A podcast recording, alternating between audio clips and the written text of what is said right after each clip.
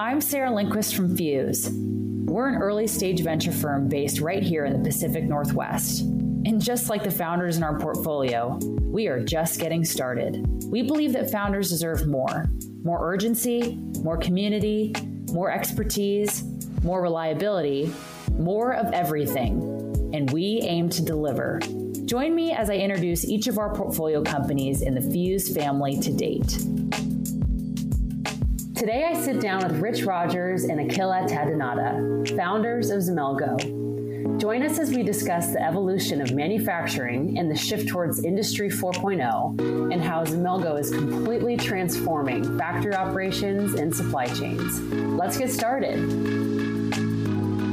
Akhila and Rich, thank you so much for being here today. It's awesome to be with you both. Excellent. Thank you for having us. We're super excited. Yep. Thank you for having us. Yes. Well, I appreciate you taking the time. I know both of you have crazy schedules right now, so appreciate you, yeah, just spending some time with me to share both of your journeys and also the Xemelgo story. So to kick things off, it would be great if you could share a quick overview about what the company is and how it serves customers today.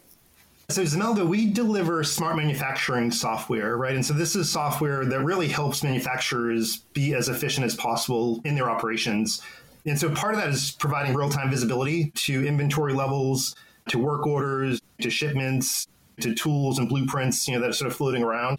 It's sort of like our goal to almost like put the entire factory right in the pocket of that operational leader. And so, you know, 24 7, 365, anywhere in the world, pull open their phone and then see exactly where things are in the operation. The large majority of that data is captured through sensors, right? And so we're also really working hard to eliminate the burden on the workers to barcode scan and to manually enter that data. So for us, it's really providing a win win solution, minimizing the burden on the workers, and at the same time, giving the leaders real time visibility to where things are at. Yeah, I think the way I explain it to people joining our team is manufacturing today is like driving around with a paper map.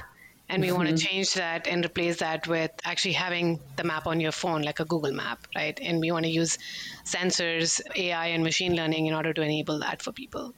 Love it. That's great. It would actually be super helpful.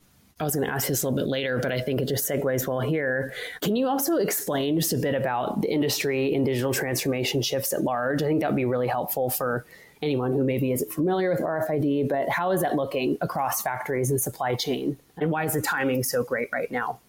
Yeah, no, I mean, it's a fantastic question. The simple truth is manufacturing is behind from a technology standpoint. And then Akhila and I, when we first launched Xemelgo, one of the first things we did is visit factories, like all throughout the Pacific Northwest, getting tours, looking around, seeing how people were operating. And it was really sort of prehistoric. There's not a lot of software, there's not a lot of technology. The software that's in there is from the 80s, the 90s, early 2000s. And so we, right. you know, we saw IBM PCs, we saw window applications, we saw spreadsheets up and running. There was sort of like a real lack of apps and a real mm-hmm. lack of mm-hmm. sort of collaboration software. And so I think that's why we're so excited about the space. And we sort of look at what happened in retail. And as everyone knows, like retail has completely transformed over the last 25 years. Amazon started with a very simple website selling books, and then they proceeded to apply technology to like every facet of the retail operation. And so we sort of got the sense manufacturing is about to go through that same exact 25 year journey. Mm. Uh, again, these projects will start small, but they'll ultimately ripple through the end to end operation they'll ultimately connect to the partners and the other supply chain participants in the ecosystem. But yeah, it just really is a fascinating space and super exciting. Yeah. My dad worked in manufacturing his entire life. And so I feel like when I talk to him, a lot of the focus has really gone into making the machines like the PLCs and all of that. But really, the back office, how do you get data about your operations, like that aspect of it the software there has been super lacking. And mm-hmm. so, how do you manage your factory when you don't have access to real time data? You know, when you don't have access to those apps? I remember the first person that we met on the manufacturing floor said, Everything outside of factory, I can do that using apps. Once I come inside the factory, I'm copying stuff from DOS prompts into Excel files. Like, it just seems totally. like two different worlds that I'm operating in. Yeah, no, that totally makes sense. Gosh, well, it's got to be so rewarding and challenging both at the same time to get your initial reaction from your customers or even like when you're going out on market and trying to have these conversations how have you found the shift in conversations are people Obviously, you're taking a big role in educating them about what possibilities are out there, but how has that response been? I think even in the four years that we've been doing this, I remember the first two years, the minute we would say RFID, people were like, What? Well, I remember one conversation that we were part of. Somebody said, Oh, I went attended this conference and somebody mentioned like AI to me. And I'm like, yeah, whatever. Like, it, I don't care about that right. stuff, right? Because right. it doesn't really apply to me. And he said, Your presentation is the first presentation when I'm looking at it and I'm going, wow, like this could be something that I can use. So, exactly like you said, I think the first two to three years were just like walking in and educating people mm-hmm. that there was a different approach here. I don't think people had even in their faintest idea considered a different approach than how they were up. They knew it was inefficient, but it was always like, that's the cheapest way to do it and there's no other cheap way to solve these problems that i have today or like cost effective way of solving these problems i think post covid the conversations have definitely changed. I think the supply chain disruptions have helped. I think there's a lot of onshoring happening here in the us that people are really like starting to look at manufacturing afresh. And they're saying okay one i can't be reliant on just like global supply chains all the time. I need to be self sufficient to the point where if something happens to the supply chain, I'm still able to like process my customers' orders. And then in order to do that, I can't just keep hiring more people. There's labor shortage that people are dealing with everywhere, manufacturing included. There's extreme labor shortage. And then if you want to hire qualified people, you have to be paying them qualified dollars, right? You can't be mm-hmm. paying, you know, $15 an hour because an Amazon warehouse is going to pay them more than that. Or That's if you right. want to hire millennials, right, you're not going to get millennials come in and want to punch it into like Excel files. And that's a real problem millennials come in and i talk to a bunch of manufacturers and they say like the next day they leave and go to amazon warehouse because they see better chances of growth there they can access more technology there. So I think it's been a little bit of awakening in manufacturing, honestly, where people are realizing that if they don't innovate, if they don't come up with modern systems that they put in place, if they don't start to look at how to run their operations remotely, how to consolidate their supply chains, they may not exist tomorrow. It's not a one manufacturer problem. And I think that's what Rich and I have been trying to tell everybody it's the community, it's the country has to come together to solve these yes. problems. It can't just be, oh, I solve it in my own small niche, because manufacturing at the end of the day is a community, it's a community activity. So yeah, it has to be that the whole community has to come together and say, yeah, we have to innovate. If not, another country or you know another, it's not going to be the guy next door is going to get my business. Another country is going to get your business. It's definitely a critical point here, at least for U.S. manufacturing, that people have to either change how they do things or they may not even exist. It's kind of like Detroit when the whole automobile crisis happened. So, yeah, anyways, that's my take on it. That's great. That's really helpful color. Rich, anything to add there? Just to reiterate, the space itself is super exciting. There's tremendous investment like coming into the space. There's been a lot of VC dollars and funds poured into it. At the same time, there's been a lot of false starts. When people talk about Industry 4.0, there's been this challenge of how do I get out of pilot like into production, right? Because a lot of these projects don't make that jump from pilot to production. And I think when Akhil and I looked at it, the challenge was that a lot of these projects were being led by software people, you know, IT people. And there's people with 25 years of Good software point. experience trying to jam a solution like into the factory without really connecting, you know, with the people on the floor or understanding like the real challenges and the opportunity. And so for us, again, launching Xemelgo, we really wanted to make sure that every line of code we were writing was going to add value to the workers, right? And, and so rather than us going into a cave and coming out with something, we really took a co-creation approach, right? And so mm-hmm. engage very deeply with the workers on the floor, understand what their challenges are, and build a solution that they can even operate. Because as you know, a lot of the factory full of workers are intimidated by technology. They didn't really grow up around technology. They don't have computer science degrees but they are familiar and, with. And rightfully so, to your point about what Absolutely. has existed to date. Yeah. like Akhil was saying, they're familiar with the apps on their phone. And yeah. so at one point, it just clicked for us like, we need to build Xemelgo solutions that basically are very similar to the apps that they're already using in their consumer lives. I'd love to actually back up a little bit. Want to kind of dig into that key aha moment and what that was for both of you but also would love if you could both share a bit about your background and how you got connected. And then, yes, how that aha moment came about for building Xemelgo. Prior to launching Xemelgo, both Akhil and I had worked at Hitachi. Hitachi is honestly a very, it's a fantastic company, 330,000 employees worldwide. They build bullet trains and power plants and heavy construction machinery They build MRIs, you know, elevators, electron microscopes. They really build everything. And on top of that, they have a tremendous number of software patents, right? And, and so for us, it was just this amazing place to sort of learn about the challenges of Industry 4.0 and IoT, and then how some of those technologies could be applied to manufacturing and to the supply chain. And so I'd say, let's just say like three or four years into that journey, we started to realize that we needed to go faster, right? Because you know, as you know, bigger companies can only go so fast.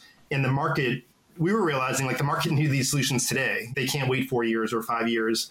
And so, yeah, at that point, we decided to basically leave Hitachi, launch Xemelgo here in the Pacific Northwest, and like we said earlier, just engage like very, very deeply with the aerospace industry as well as other small to mid-sized manufacturers. And yeah. so, yeah, it's been pretty exciting. Yeah, it's like the aha moment was kind of similar timing and experience for you, Akhila.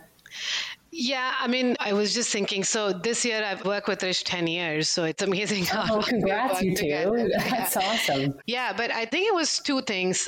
One, like Chris said, Hitachi was just amazing. We got the opportunities to actually work on a lot of new products at Hitachi build them from scratch and launch them. And I think I at least realized that that was something that I enjoyed quite a bit, you know, just mm-hmm. blank sheet of paper working on that. And I know we had joked around a couple of times saying we should like go do our own startup. But when we really started looking at Industry 4.0, it sort of just became very obvious as to how massive this shift was going to be. And I remember one of the people that I worked at Hitachi telling me this, saying, very few time in our lives as technologists we're at a point where you know something is starting to take off. And how amazing is it that you can you get to be a small part of it to define what that next wave needs to be right? To define mm-hmm. like what that next wave of technologies need to be.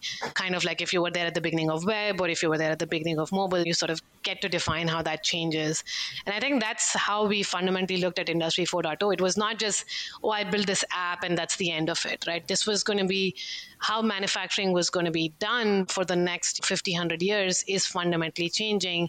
Yeah. And we are just at the very, very beginning of this, right? So I think that was the most exciting part of it is that we actually get to define this journey going forward. Yeah.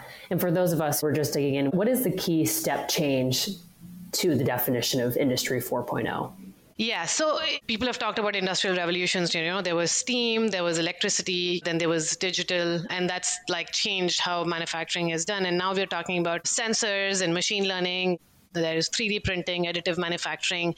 There are some of these technologies which have come together where how you do manufacturing is going to change, right? There's going to be increasingly customized manufacturing something that you need is going to be different than what I need. And so far, it's always been built in bulk, right? Instead of that, I can build for what you need and what I need.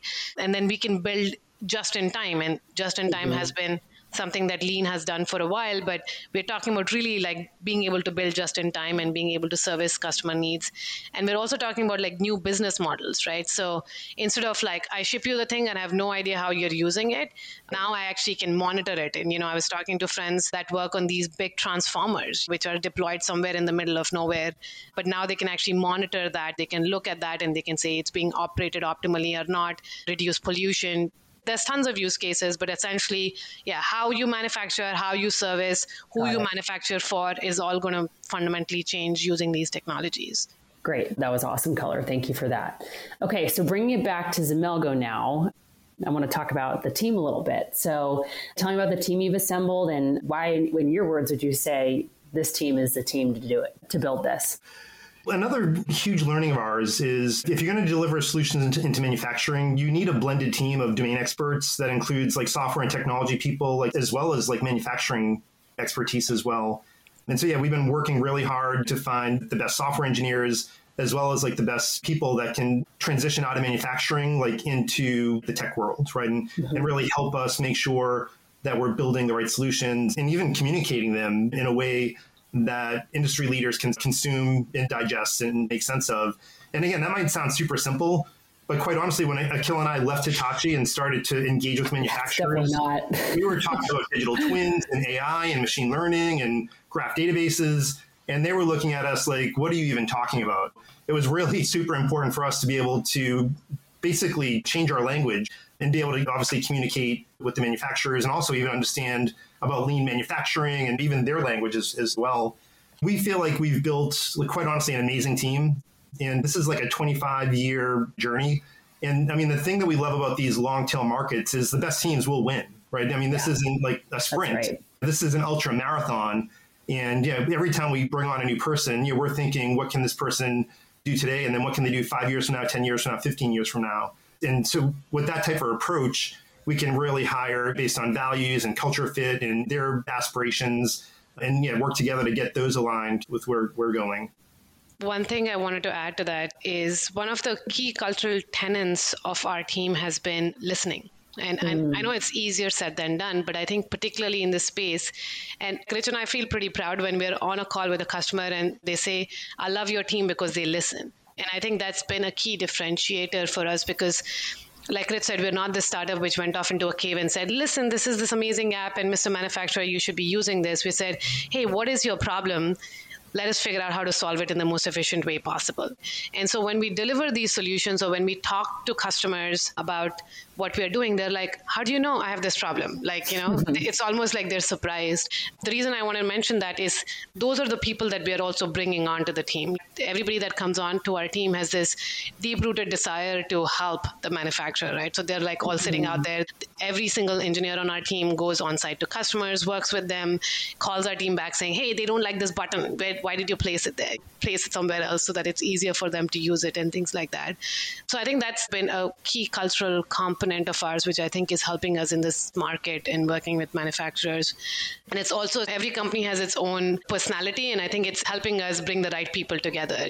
Everybody who fits that personality sort of sticks. Who does not, I think they usually understand and they leave. But other than Rich and I, a good portion of our core team actually came from Hitachi. So half of our team are people that we've worked with for seven to 10 years actually. So I think which was also great because we just all jumped right in. Like we didn't have to like get to know each other and, you know, why are you doing this or why are you doing that? We all just picked our roles and we were like, let's go we know how to work together and i think that's also helped with other people that come in because that level of comfort and trust has also grown as more people have joined the team Oh, that's great. And I really appreciate you making the distinction about listening because you're right. It feels so simple, but it's actually such a profound thing that people yeah.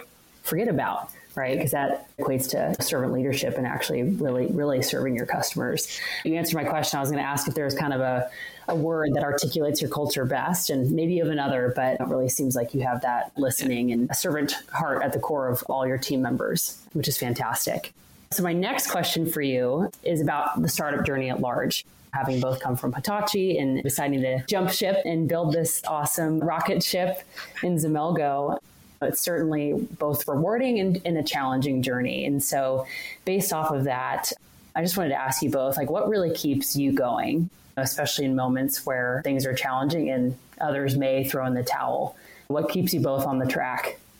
Honestly, it's the customers. I mean, yeah. it's just so amazing. Like when we present our solution, and I mean, we've heard things like, this is a generational leap forward. This is game changing. I have light bulbs going off like in seven different places where this can help us in our operation.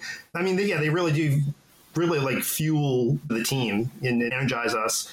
The other aspect of that is this Xemelgo solution can really be deployed by like any manufacturer. And we have, believe it or not, I mean, we have customers that have four people and they were working in Excel and now they're working, you know, in the Xemelgo app, right? And, and able to collaborate in there.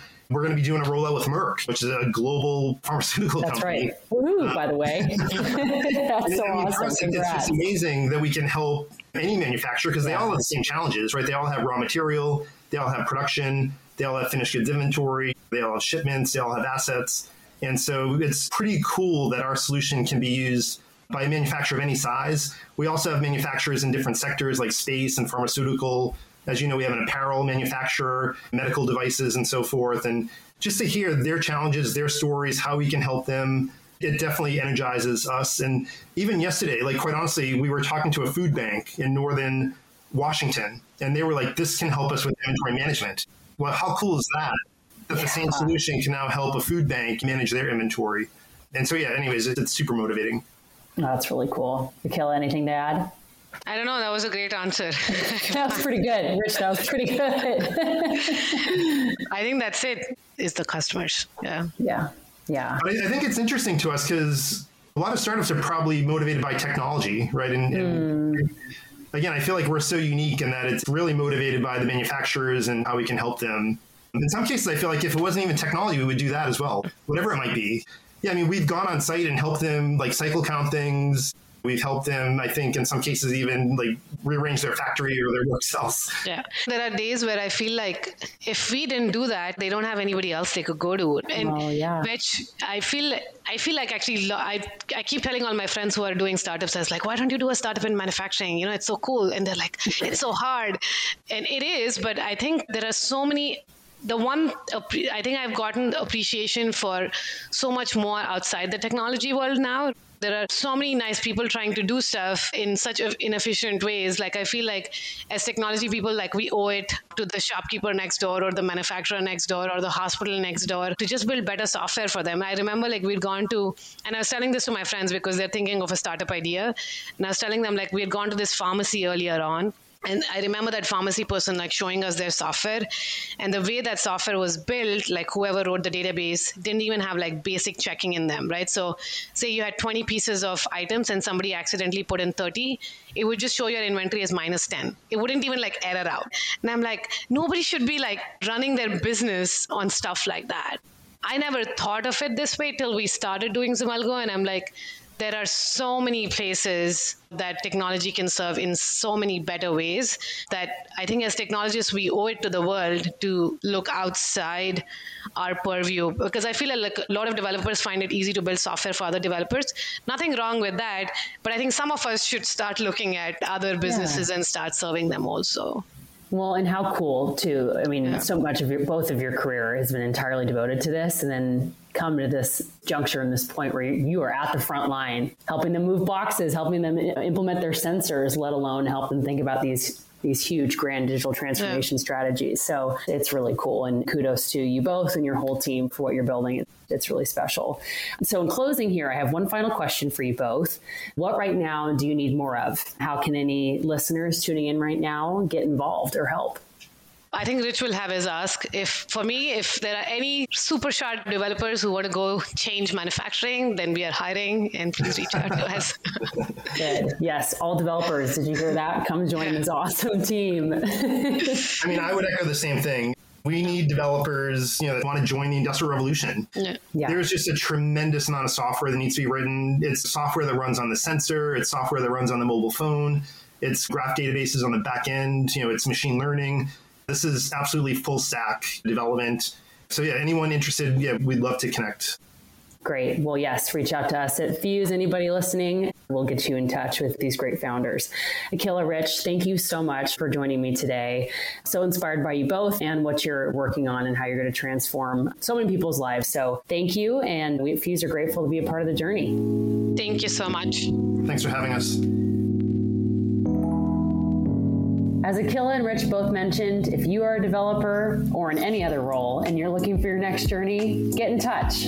There is no better time than now to get involved with a company that is forging the next industrial revolution.